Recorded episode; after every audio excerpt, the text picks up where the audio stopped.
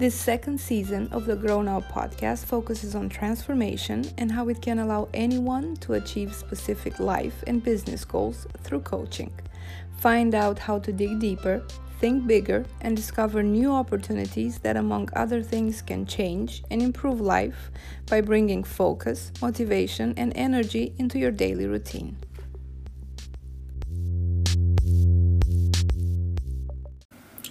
Hello, everyone, and welcome to Your Coaching Journey, the new season of Grow Now podcast. My name is Raluca, Raluca Gomeja. I'm an international business owner, speaker, coach, and mostly what I do these days is traveling the world to help individuals, entrepreneurs, business owners to grow their life and their business, to have more time and more energy while making more money. In my travel, I get to meet lots of people, business owners, or what I call business owners to be, or simply regular human beings who struggle more or less with the same topics. I get asked plenty of questions, and some of them, after a while, become a topic of an article, an ebook, or a talk. In this season of your coaching journey, I'll get to answer a question that very often is firstly asked when I meet new people. Where is all this energy coming from? Or how come you have so much energy? There is a quick answer to that, as one can tell when someone's work energizes them. And while I have been born with a fair level of energy, most of it is coming from technique and practice, like most things in life and business. As I am a coach, it's not rare to add a question to any of the questions I get asked. Like in this situation, I will ask, Imagine you have all the energy you want. What will be different in your life? This is exactly how each episode will go. I will share with you some secrets and I will give a homework and let you with a question to help you reflect and move forward.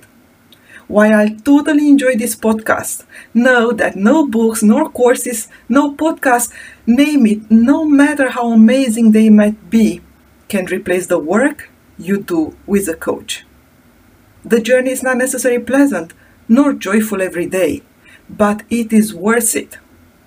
So, fasten your seatbelts, take out your notebook, disconnect your phone for the next 15 minutes or so, and come with me into your coaching journey. Hello, my dear friends, my dear listeners, and welcome back to your coaching journey.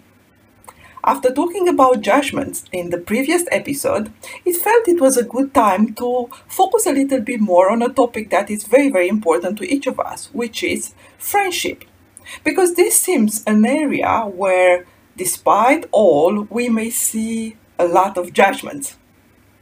You see, yesterday I was fortunate to be in a call with someone I love so much, uh, who is a Tibetan mosque, and he was sharing about friendship and love. And he was referring to the love we have for friends and family, which is often a conditional love, meaning that we expect something in return, that we expect people to behave in a specific way because we did this and this for them as well. And that made me reflect back on the definition of friendship and how we can move away from the condition and the judgment related to that. You see, when we condition that love, even subconsciously, we expect things or the relationship to go in a specific way, friends to behave in a specific way, and when they don't, we feel disappointed, we feel sad, we feel angry, and so forth.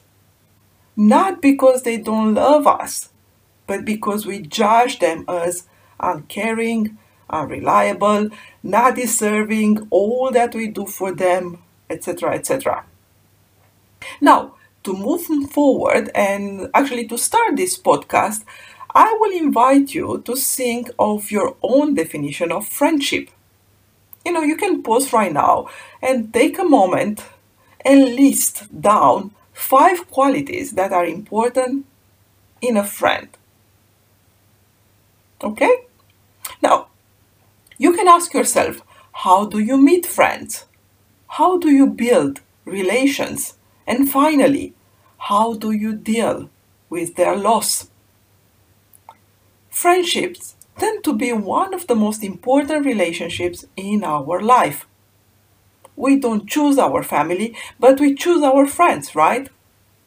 We may fall out of love with a partner, yet a friend will always be there. So, yes, it is perfectly normal that we put a lot into friendship relationship.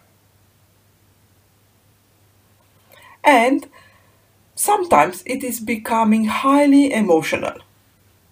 A recent trip made me think in a complete new way about what friendship is or may shall be.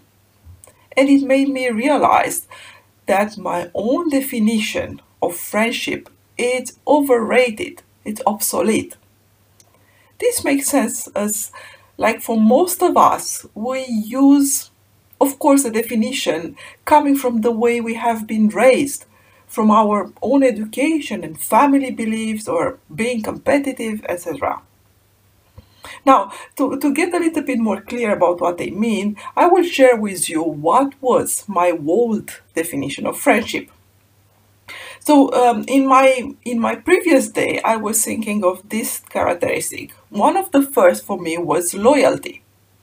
Loyalty, this is one of my top values.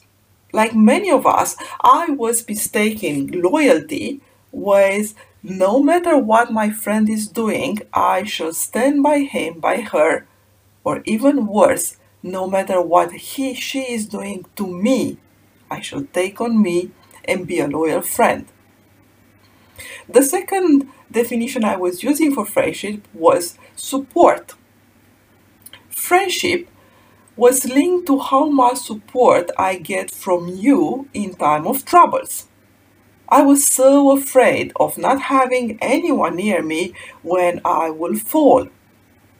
And yet, most of the times, someone's hand will be there to catch you, sometimes a perfect stranger or an angel, invisible and yet there. And as strange or panicking it may seem, sometimes we do fall and there is no one there.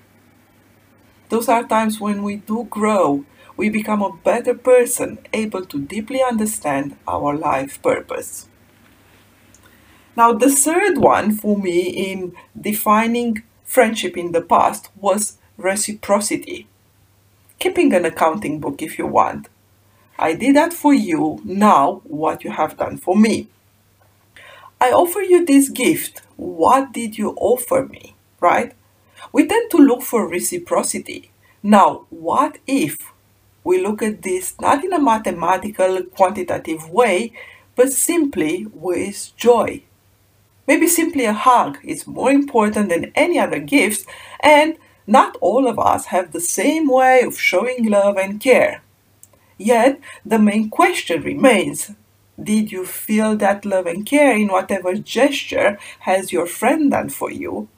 Or simply you believe he or she is not making that effort as they don't act like you? You see, so my previous um, definition of friendship or friendship relationship were based on these three important qualities, which are loyalty, support, and reciprocity. Now I ask myself this question How do I feel when I am with my friends? Do I feel joy? Do I feel compassion? Do I feel care? Or simply do I feel angry or judged or not enough for them? Trying to please them no matter what, by fear of losing them and be so alone. And you can ask yourself the same question. And also, are you able to speak out the truth? Do you feel guilt? Do you feel like you let them down? I mean, be honest. What do you really feel?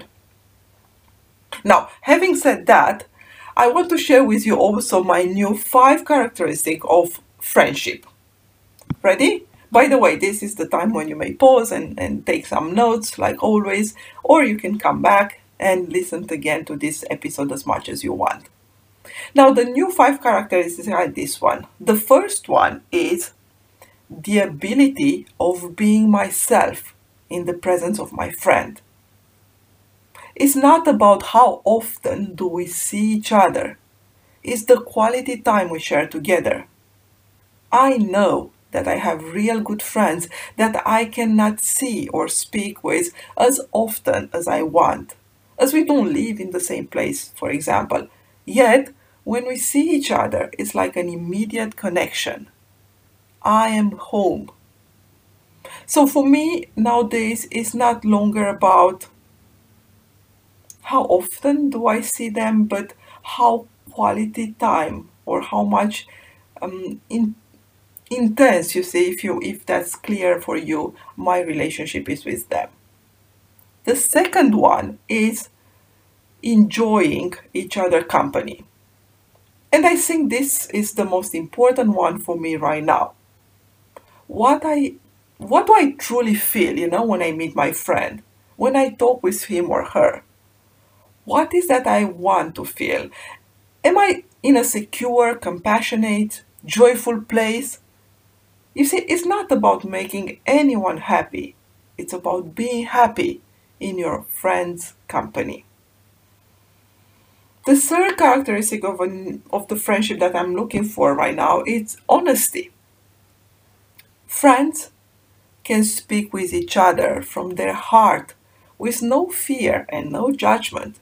It is not about the amount of feedback, it's about how this feedback is given how able are we to share what is important for us, for our relationship, and why? So for me, being honest um, and also, you know, asking for that permission of giving feedback or, you know, sharing what you feel or what you think about something is really important. And it may not always be the right time to do so, or, um, you know, sometimes you will be just there for your friend. But not speaking up, it feels to me that it's not necessarily what a friend may do. And again, it's not about speaking up whenever, but you know, being honest when your friend is asking for your opinion and your feedback. Now, the first one, the fourth one for me is genuine care. This seems so obvious, yet it's about feeling that someone cares for you from deep down his heart or her heart, feeling the love that they have for you, feeling the bless they want for you. I don't care how they show up. It's, it's not longer about judgment. It's about how do I feel. I mean, honestly, do I really feel they care in a genuine way?